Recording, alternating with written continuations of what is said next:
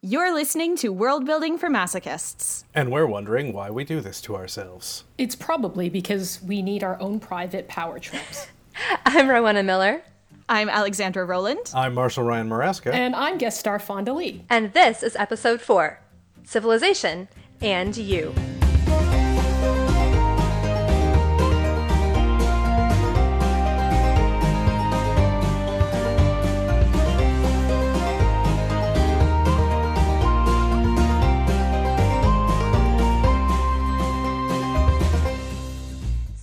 Very exciting today. We have a guest star on this episode.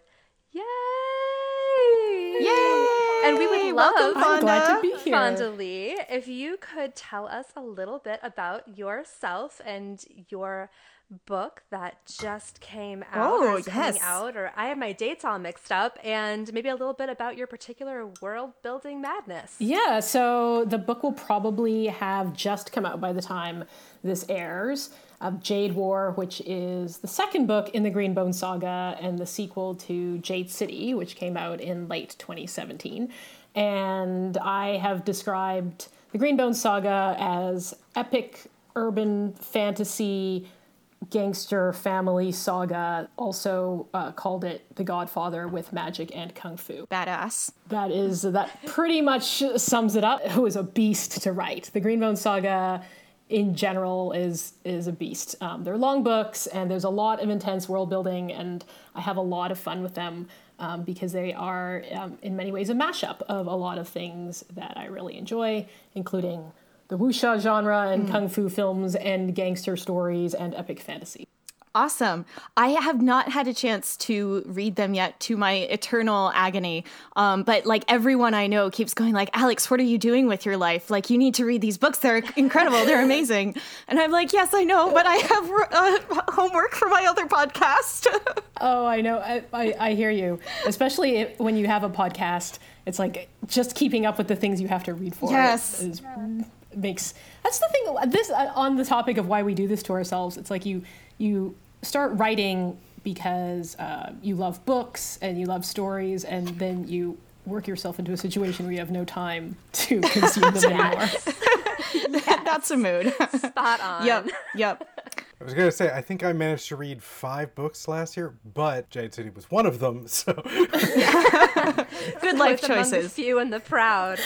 I feel privileged to have made it into the into the top five. Uh, so let's talk a little bit more about uh, your world building, Fonda. Um, your world is so well realized. How much of your world building happened before writing, during drafting, revision? Like, what at what point of the process do you do your world building? Yeah, this is actually a great book to talk about for a podcast called World Building for Masochists because um, I have had each of my books that I've published come to me in a different way. So, um, my debut came to me as the plot first. I had the storyline in my mind, and my um, other young adult uh, duology came to me as the character first. So the story kind of built out of this character I had in my mind.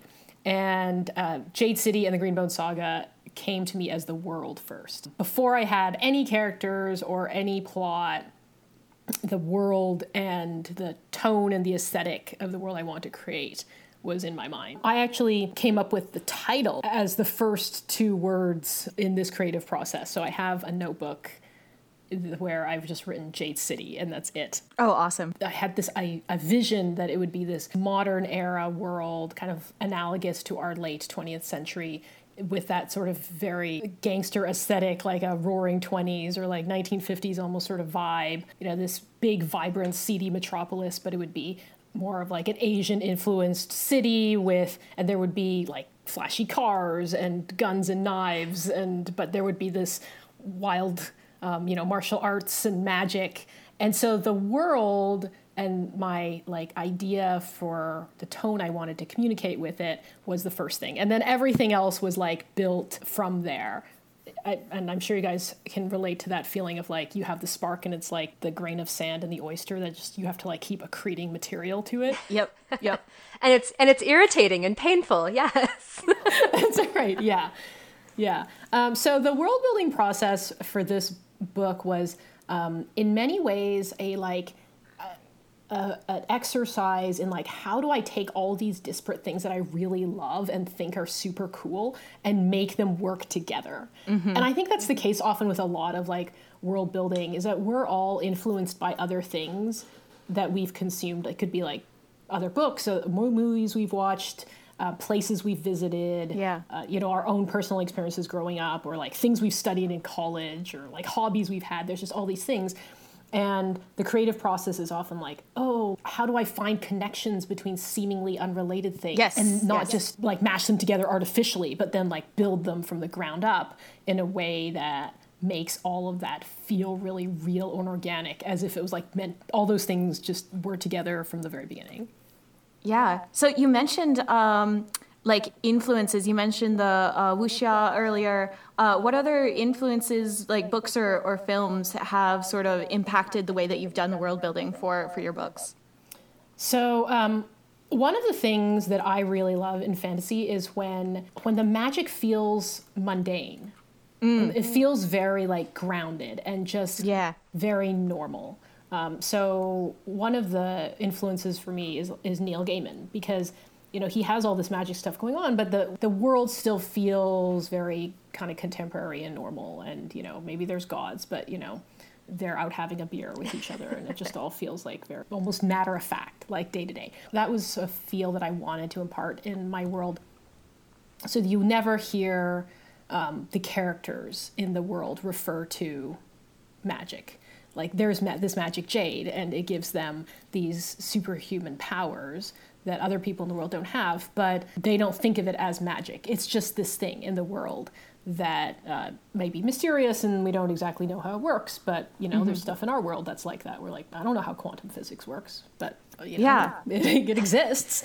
So yeah. that's how the characters in the world think of of the magic in the world. It's just part of their world. They wouldn't consider it su- like really unusual or uh, you know something otherworldly. Yeah, of course, because it's just like baked into their day to day lives. Right. Right. Yeah. So um, that certainly had an influence. And I also really like the blending of kind of science fictional elements and fantasy elements. Mm-hmm. So the Dragon Riders of Pern series was uh, by Anne McCaffrey was a series that influenced me when I was a teen. And I devoured those books. And I loved how they had these fantasy elements dragons and people riding dragons, but it was a, in a science fictional context. So you know, it, you realize that oh, this is actually like a colonized planet, and there's this astronomical reason why there's this deadly stuff falling from the sky. So that kind of blend of the fantasy and the science fiction and the sort of blurry border between them is something that I wanted to impart in the world too. So there's magic in this world, but there's a chapter in there where we see an outside perspective, and the foreigners don't think of jade as anything magic. They call it bioenergetic jade, and it's subject to scientific scrutiny. And um, mm. of course, people would try to make drugs so that people who can't normally use it can use it, and things like that. Very cool. Last episode, we ended with a chat or a little debate about um, whether our fantasy world that we had just kind of crafted from the void and had some environments that we had plugged into it um, in terms of biomes, if we were going to have just humans or if we were going to include any fantasy races. And we said we were going to chew on that and come back to that question um, for this week's episode. So, thoughts? I last episode I was really leaning towards having like just humans be kind of the dominant species, you know, the the main or only civilization builders on this planet. And I think I'm still there. I think that there is like enough complexity uh, especially if you are being aware of actual human diversity and actual um, diversity between cultures, between uh, races, between different parts of the world. Uh, I think that that gives you enough material to work with, and then you don't have to resort to like not talking about those quote unquote icky brown people by talking about like oh a fantasy brown people which we're going to invent different kinds of racism to talk about. And it ends up being like not very honest and not a very good take anyway. So like let's just keep it real, man. Let's just keep it real, is how I'm sort of leaning towards it right now. But I will listen to your thoughts as well. I lean towards Only Human as well. Often when you see people using fantasy races, it feels like they're taking previous Hmm. things that other people did, oftentimes Tolkien. Yeah. It feels less like strong world building and more like, at best, a good cover version. That doesn't Hmm. always end up being the case, especially if people do interesting things with fantasy races, but I haven't seen a lot of that. But more often than not, it feels like it's done poorly. And Right. that it is just sort of this presumption of I'm going to have elves and dwarves and orcs because that's what you do. Right, and not really reaching beyond that. Right. It's sort of like another case of ch- uh, choose versus presume, which we always come back to on this podcast because you're just like, oh, I'm just I'm writing fantasy, so I will just presume what's normal in fantasy, and that's elves, dwarves, orcs, humans, maybe halflings. I had a friend the other day be like, "Should I do my big elf fantasy?" And people were like, "If that's what you want to do, you should do it." And what I said was, think about why it needs to be elves, and if there's like a really good, compelling reason, then of course, absolutely do that. But make that as an active choice rather than that's what it's supposed to be because it's fantasy. Right. I think that I had joked last time that um, Marshall had created Fonda giant sloths as one of the um, megafauna in his particular region of the world, and I had said, "Well, why can't the giant sloths be sentient?"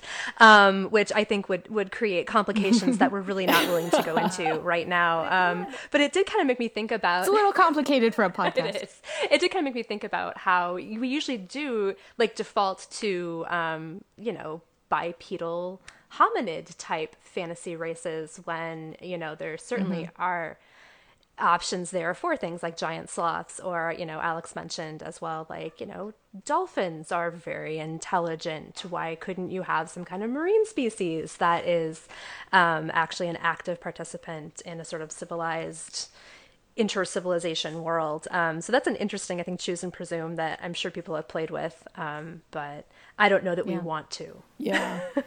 yeah, I know. I mean, I'm obviously the guest here, but I would I would go back. I, I really strongly agree with what Marshall was saying, which was, you know, what is your reason for having a fantasy race? And I can't even count the number of times that I've done writing workshops and critiqued submissions by aspiring writers who have uh, you know defaulted to well this is a world with elves and orcs and uh, you know fairies or something like that and if they are just Yeah.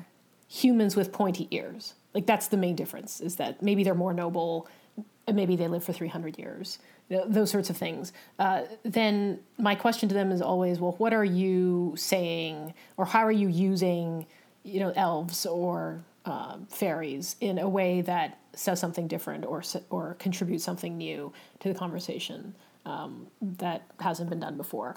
And if you're you know if you're just trying to create different groups of people um, you know you you can do that with different groups of people. So uh, so um, Yep. I'm I'm with you on the you know if if you do have if part of this world is different fantasy races um, you know what what's the deliberate reason for that and in absence of a deliberate reason um, I would I would not do that just for the sake of it because lots of other fantasy novels have done it Yep. agreed agreed Cool. so we Sounds have like we have we a, have a good people consensus here. our, our world has people We have people. We have humans. yes. Um, so we talked the last couple episodes about uh, environment. We had great fun with biomes last time. Obviously, like building civilizations is a huge topic, and we can't possibly fit it into one single episode. So we're going to have to do kind of a bird's eye view here. And then in future episodes, I imagine that we're going to break it down and get even more specific on on certain topics. Um, but I, I do want to spend a, a minute or two talking about like the impact or interaction between environment and culture because I came up with this weird theory and you guys can have the opportunity to shoot me down about it. I hypothesize that the very most fundamental baseline of culture, like the place where culture starts, is the choices that a group of people makes about how to interact with their environment. So, how do we survive? What are we eating? How are we eating? Um, how are we interacting with each other in our communities? Is it easier to survive as a big group or a small group? How do we interact with strangers? How close to other strangers do we live? These are all very basic level questions like what choices do we make in this situation that will enable us to survive another week that over time will eventually contribute and build out into a full, rich, vibrant culture. Thoughts, comments? So I think that one thing we had talked about early on with world building was like how far back do you go when you're creating a world? Mm. Like do you go all the way back to the Big Bang? And I would agree with you, Alex, that the interaction between environment and humans is really important. And I would think that if if you didn't go back any further than I think you have to go back to that. Like to me, that's kind of like a point at which you have to have some understanding of this is where it kind of like sprouts from in your world building. At least for me, I kind of feel like I need to have an understanding of that interaction between people and where they are and where they came from, where they are too. Yeah. So, for example, in a more hostile environment where resources are much more scanty, I imagine that a culture would be inclined well, it would be one or of two extremes. On one extreme, they might be very hostile to outsiders. On the other extreme, they might have a cultural value of if you come across a stranger, you make sure that they're okay and you do whatever you can to take care of them because we're all in this together and we all might die. Um, so you, but there's not a whole lot of room in the middle, right? Like I think in in those very extreme stressful situations, you're gonna um, deviate to one of the two ends of the spectrum. Would you hmm. agree with that or no? Now I have to think about these things. yeah, take a moment, ponder. I think you are absolutely spot on that those basic points of of environment and availability of resources are those fundamental building blocks of what will form into the culture. Now, there can be other environmental factors and other random factors that can give that shape, um, but for the most part, those are going to be those key building blocks that you use. I have this wild world building fantasy that is utterly implausible that I, I constantly think about in terms of pure bottom up world building, which is the idea to take you know the sort of thing that we have now where we have our lovely map with our biomes yeah. and we you know it's going to be populated with people everywhere and then literally work that from your neolithic period up through pure hunter gatherers in every area and some of them are going to become settle and become more agricultural and then some of them are going to develop basic metalwork and basic toolcraft and then do the whole process in every little section and build it piece by piece, century by century, until you reach the point where you want things to be, the point where, t- where we're telling stories. And it's implausible to do because this is hundreds upon hundreds upon hundreds of man hours of work. but but the idea of doing it fascinates me. that is that that's the ultimate of, of world building masochism to at least capture a microcosm of that would be very fascinating to do. Yeah, yeah, that's like full on masochist. yeah, I, th- I think maybe the most important thing to keep in mind when it comes to environment and world building is you know, the re- making sure that the um, culture that you're developing makes sense given the physical environment that you're uh, setting this mm-hmm. world um, up in because um, you know you you wouldn't have medieval European style kind of fantasy culture in uh, you know on a rocky island for example. So you know you're you're making choices about the culture but you're you're also having to keep in mind that they have to make sense given the environment and the climate and the resources that those people would have. So, like Marshall said, it would be absolutely masochistic to be like, well, let's take this planet and like build it all up from the Stone Age piece by piece. but it, for me, it's more of a check of like, okay, uh, you know, I'm I want my fantasy culture to be whatever, and in order for that to make sense, here's the in the assumptions. Here's the the physical environment that I have to give it to. So. Um, for example, I knew that I wanted to have a culture that had a history of being um, really pretty clannish and isolationist, frankly, kind of xenophobic. Didn't really have uh, a lot of interaction with the outside world um, prior to us to the modern era, um, and so um, it made sense that it would be this island that's kind of separated from the mainland. And then that helped me like set the geography and so on. Um, so you know I, I think just making sure as writers we're cognizant of the interplay between the environment and the culture Yes, absolutely. I absolutely agree on that. Um, one of the other things I think that we had kind of talked about um, being a goal for our mindfulness in creating a world is um, is not being a fucking racist. Yep. Was one of our goals. it always comes back to that. and um, and I think that when we start talking about um, kind of the evolution of a society out of environment and from early age on, it's a spot that can be a pitfall.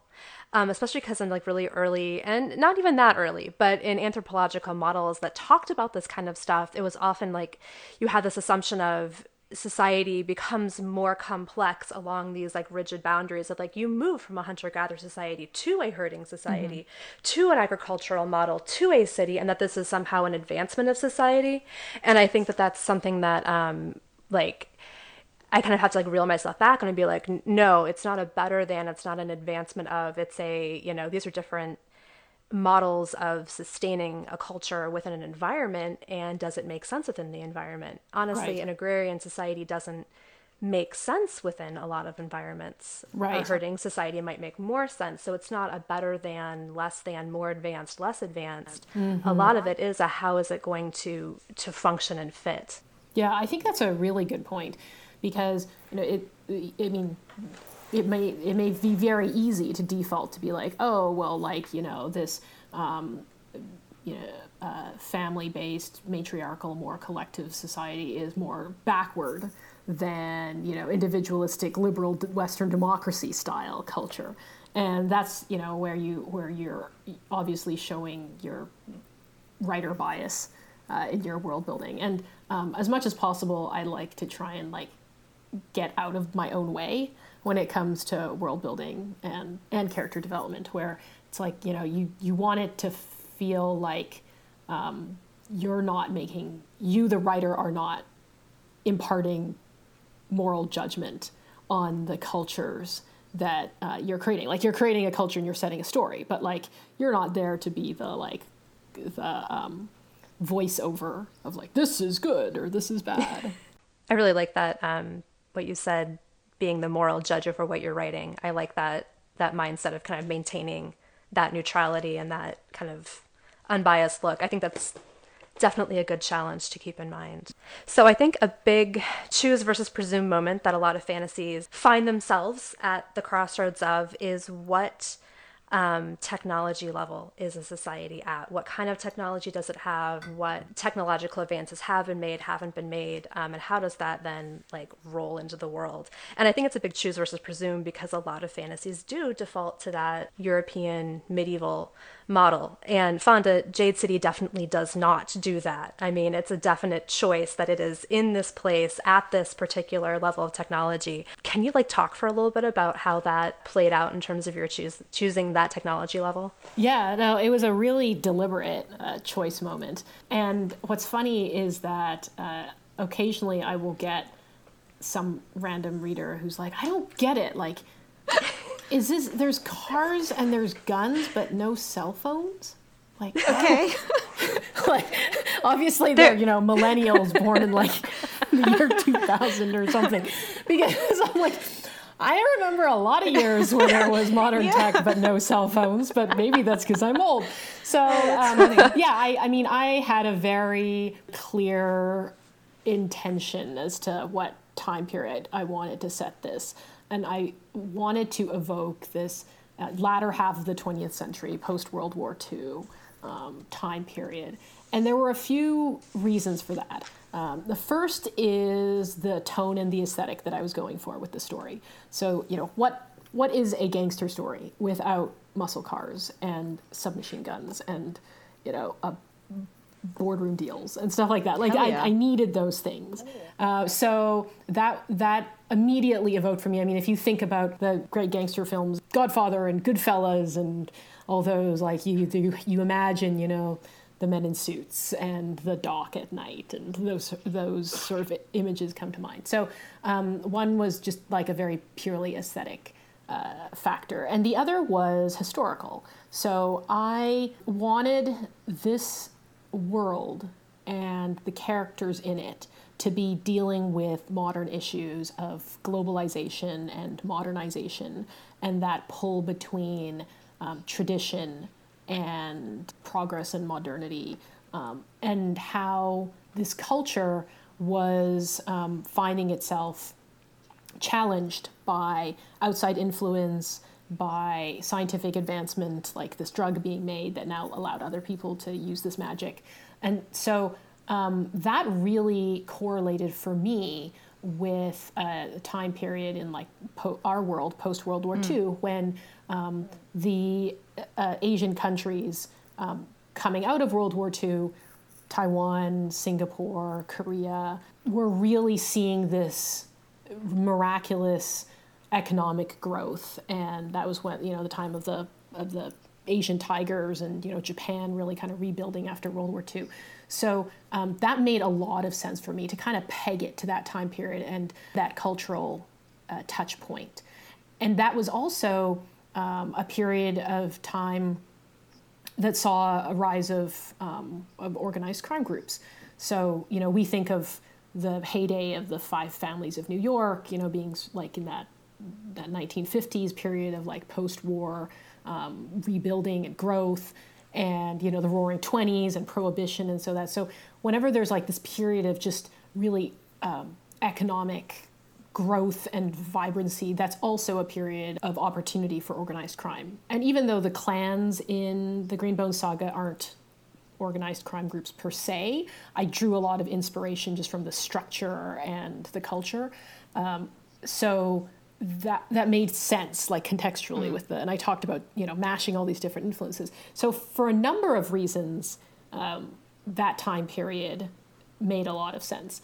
Um, and you know it was one of those choices that like as a writer you know is right but you worry about because you don't you don't know how it's going to go down. And you know i knew people would be like well is it urban fantasy or is it epic fantasy i'm like well it's a secondary world so you know it's not really like urban fan so i still and i still get those things that we talk about this this um, choice versus presumption dichotomy. The benefit even though i would never say you know go with just presume instead of choosing i think everything should be an active choice on the part of the author.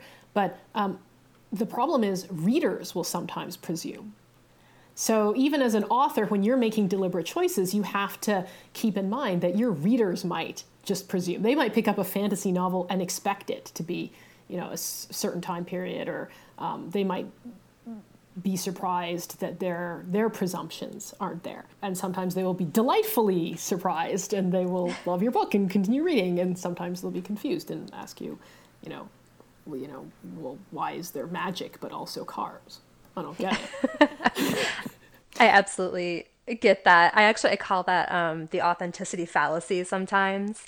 That um, readers have like an understanding of what they think is historical or what they think is right in fantasy, and often it's either it's not accurate for your world because it's fantasy and it's made up, so you can do whatever you really want to, um, or it's not even actually historical.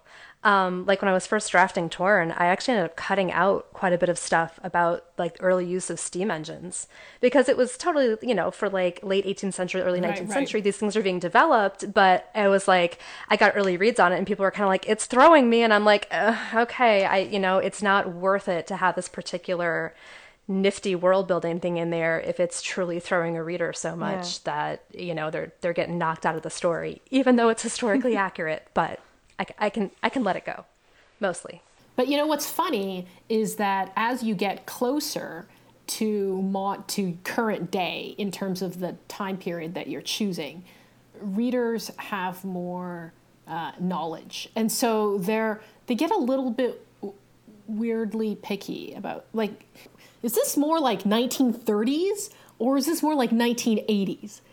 and my and it's somewhat ironic and funny to me because when you read an epic fantasy novel that's set in the medieval era, most people are not like, well, you know, was they're, they're generally like was this like 13th century or 14 like nobody is like you know like, well, i think this is actually you know like was this before crossbow or after crossbow? And like you know this type of horseshoe is like not really around before the invention of the crossbow. Like somehow when you go far, far enough back in time if you actually have just sort of vague medieval era readers just sort of accept vague medieval era but if you get to like you know, uh, flintlock fantasy, you're going to get the readers who are who are going to really jump down your throat over, you know, when different types of rifles were invented and stuff like that.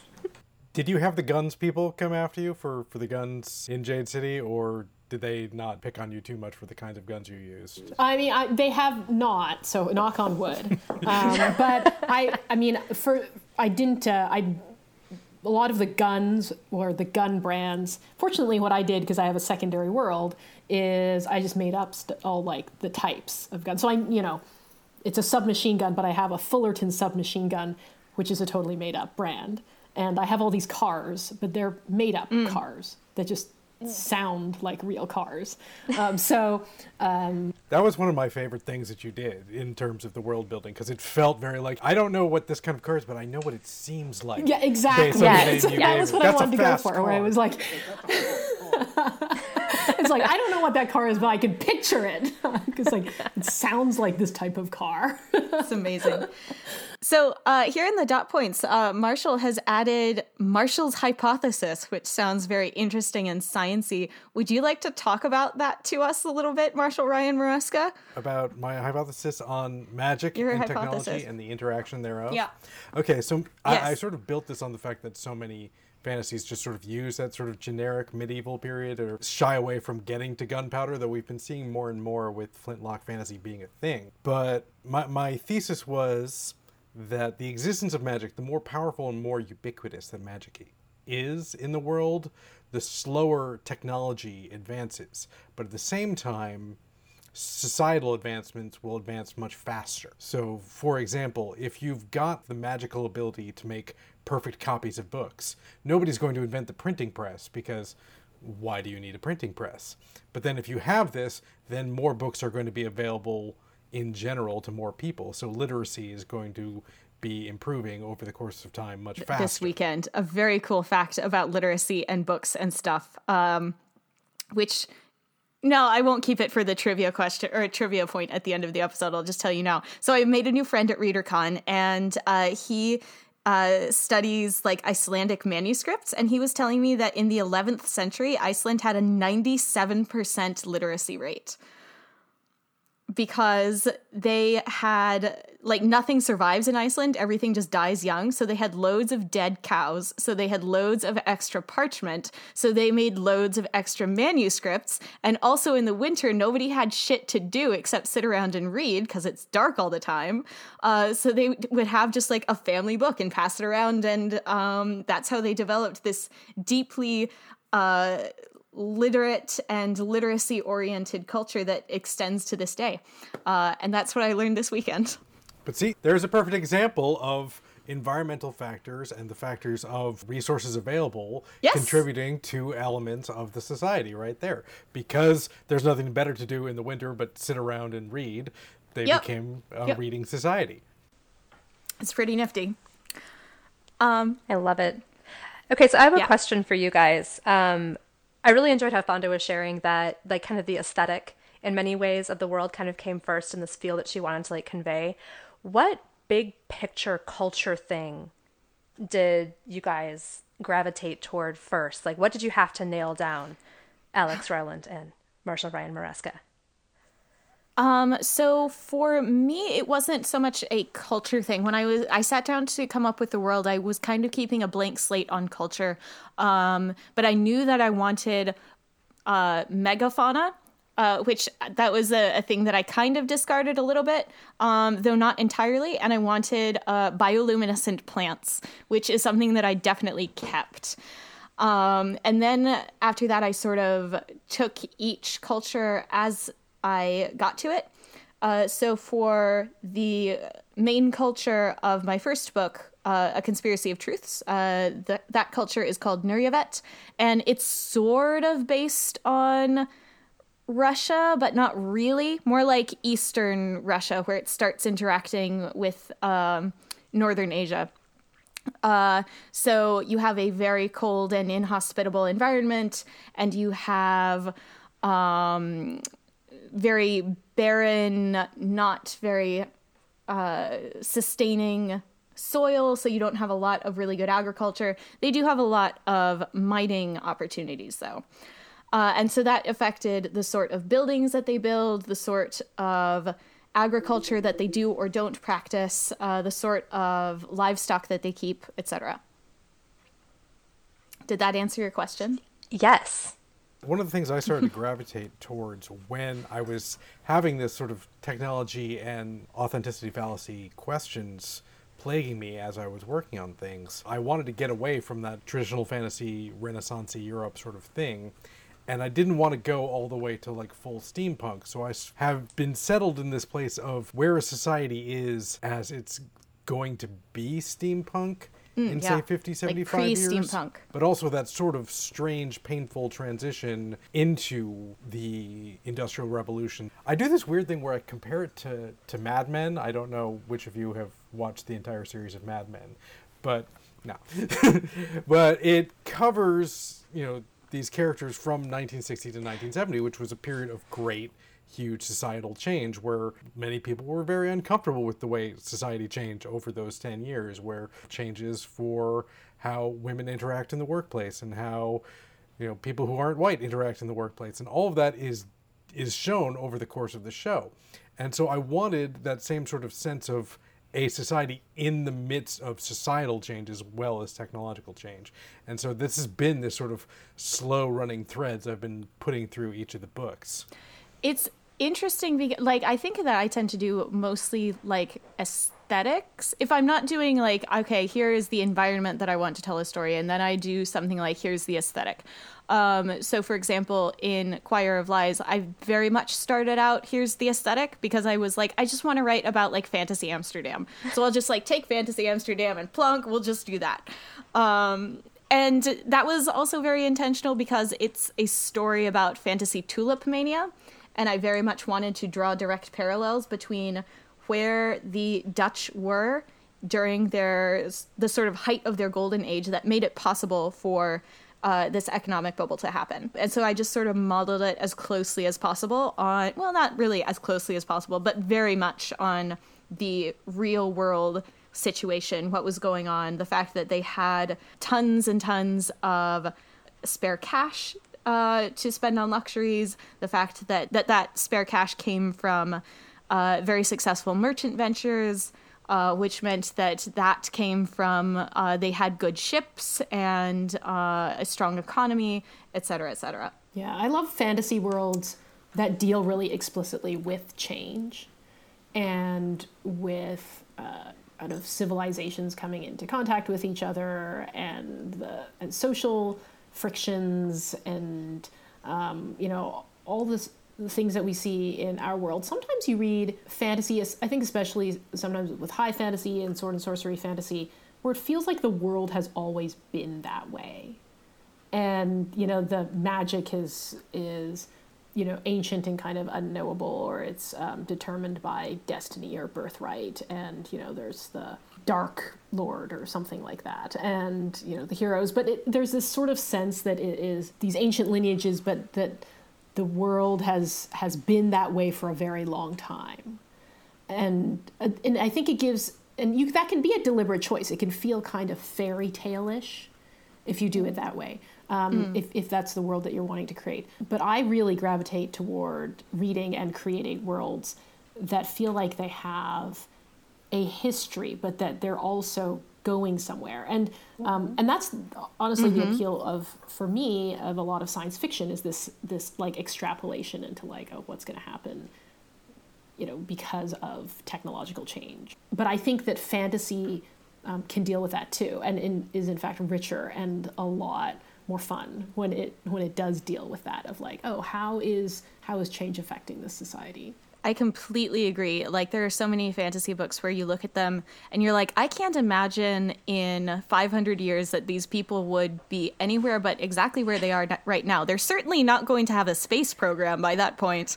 Um, and I think that that is something that is super super cool to interrogate and to uh, sort of explore, uh, and that's something that I definitely want to do in my own work. So many fantasy worlds I've seen where it's it feels like the borders were drawn 5,000 years ago and haven't changed since. And, you know, some king died 800 years ago, right. and we're right, all waiting right, for yeah. his changed. line to come yep. back. The next and we king. have a Right, interim government for Yeah. 800 years. right. Yeah. Yep. I think that that's a really good point. There's like a, uh, I think there's even, I forget what it's called, if it even has a name, but a kind of literature theory about like there's a difference between books that end with looking ahead to change and books that have a more static worldview of going back. And like that kind of like regression or going back, like that says something different about um, or at least it can if you're going to write a thesis about this um, it can say something different about what the author is trying to say with the book is this you know what is this reflecting about their view on the rest of the world the actual real world that we live in that they project onto a fantasy world? Does it change and move forward and progress? Or is it looking backward into something um, that has once been and is now and ever shall be world without end? Um, so we have talked about like super deep stuff, and I am really curious. And these are, I'm sure, things that we are going to get into in far more detail.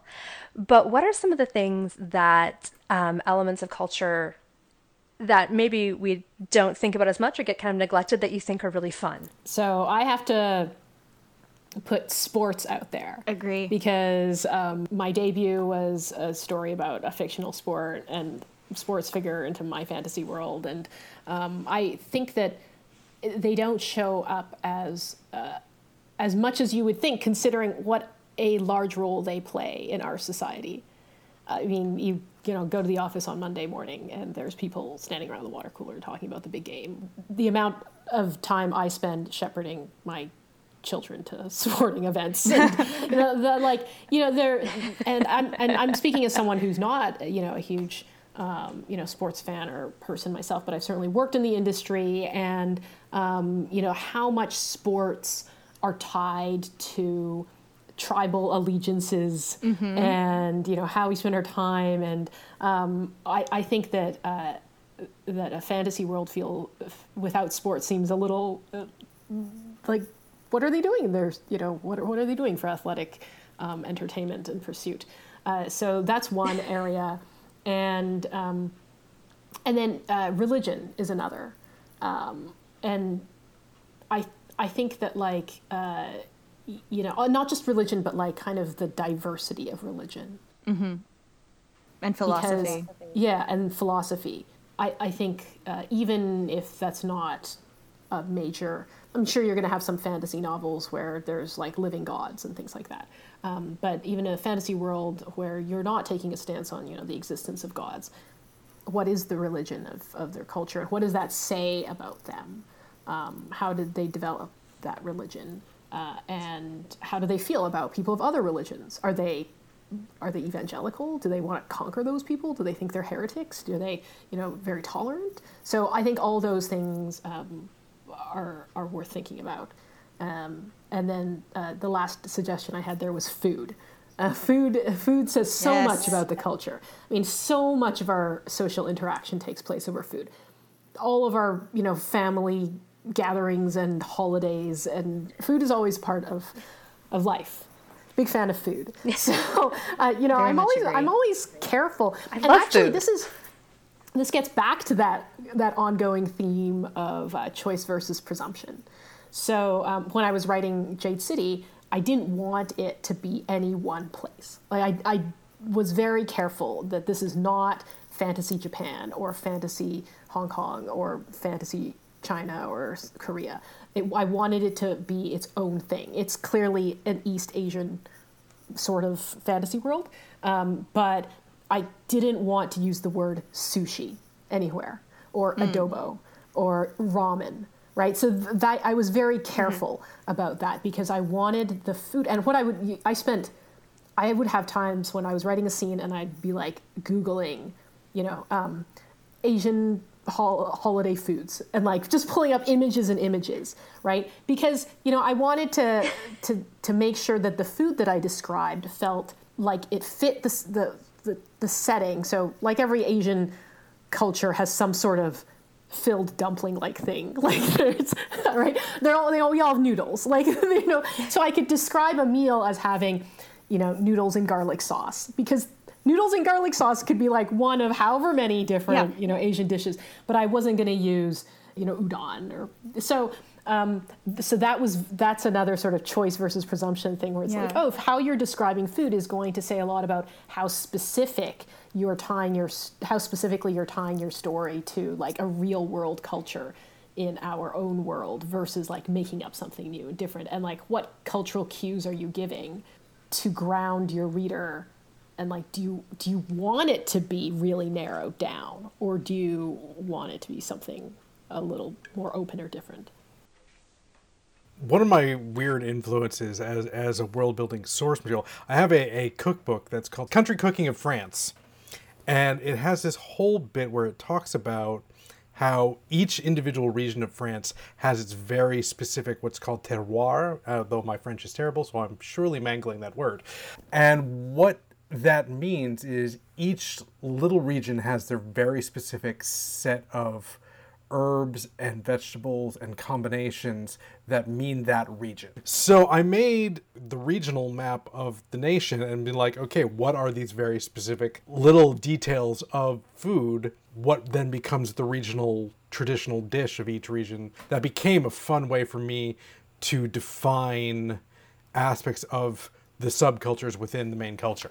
Yeah. Uh, I had a point going back to um, one of the very first things that uh, Fonda talked about in this this sec- section. I would love to see more pop culture and fantasy. Uh, what are they sitting around and doing of an evening? Like they're not just twiddling their thumbs. Uh, what songs are they sharing? Uh, what is the new cool play that everybody is talking about? Like like what especially if they're living in a city there's going to be so many um amazing fresh forms of entertainment. And that's what you talk to your friends about right? Like oh have you seen that new uh, street magician uh, down at the the marketplace? Like he's an asshole. We hate the way that he does magic.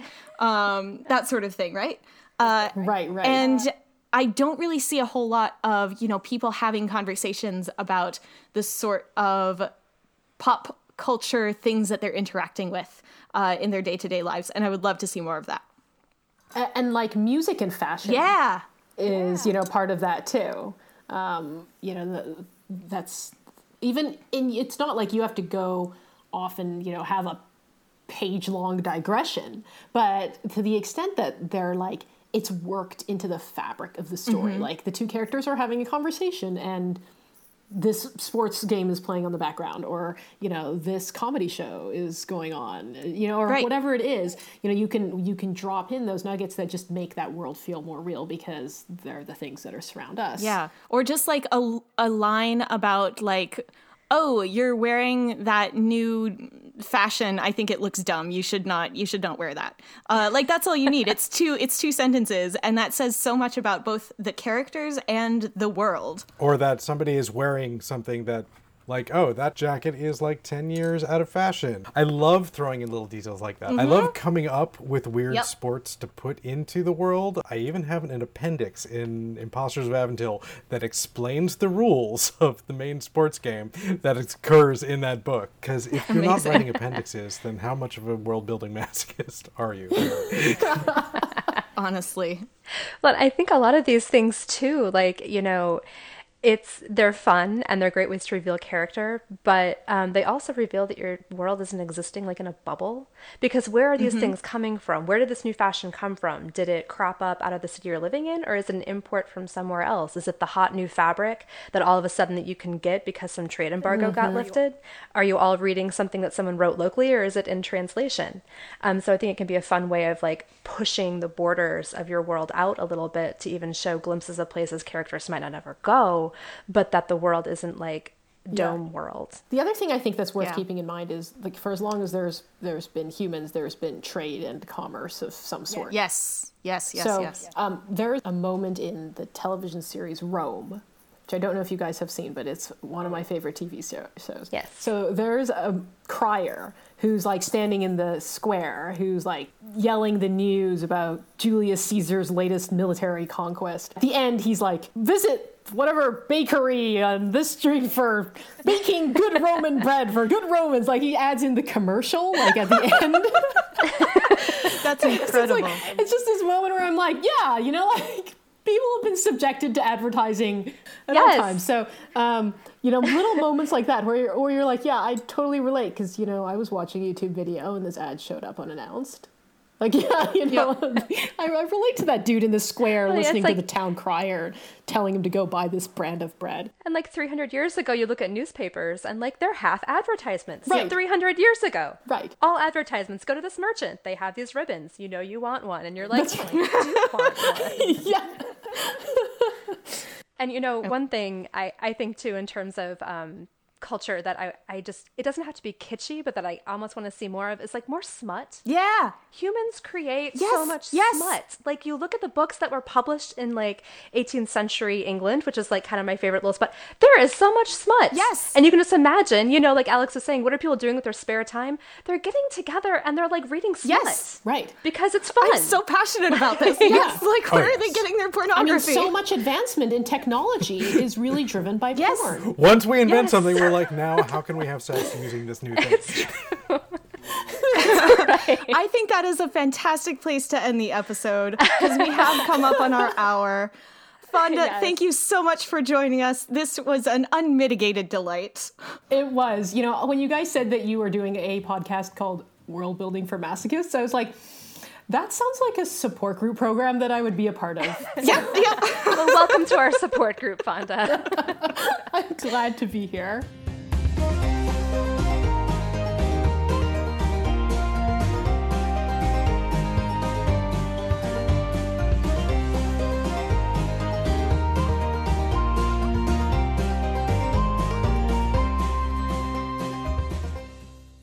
Hi, you. Thanks for listening to this episode of World Building for Masochists and letting us help you overcomplicate your writing life.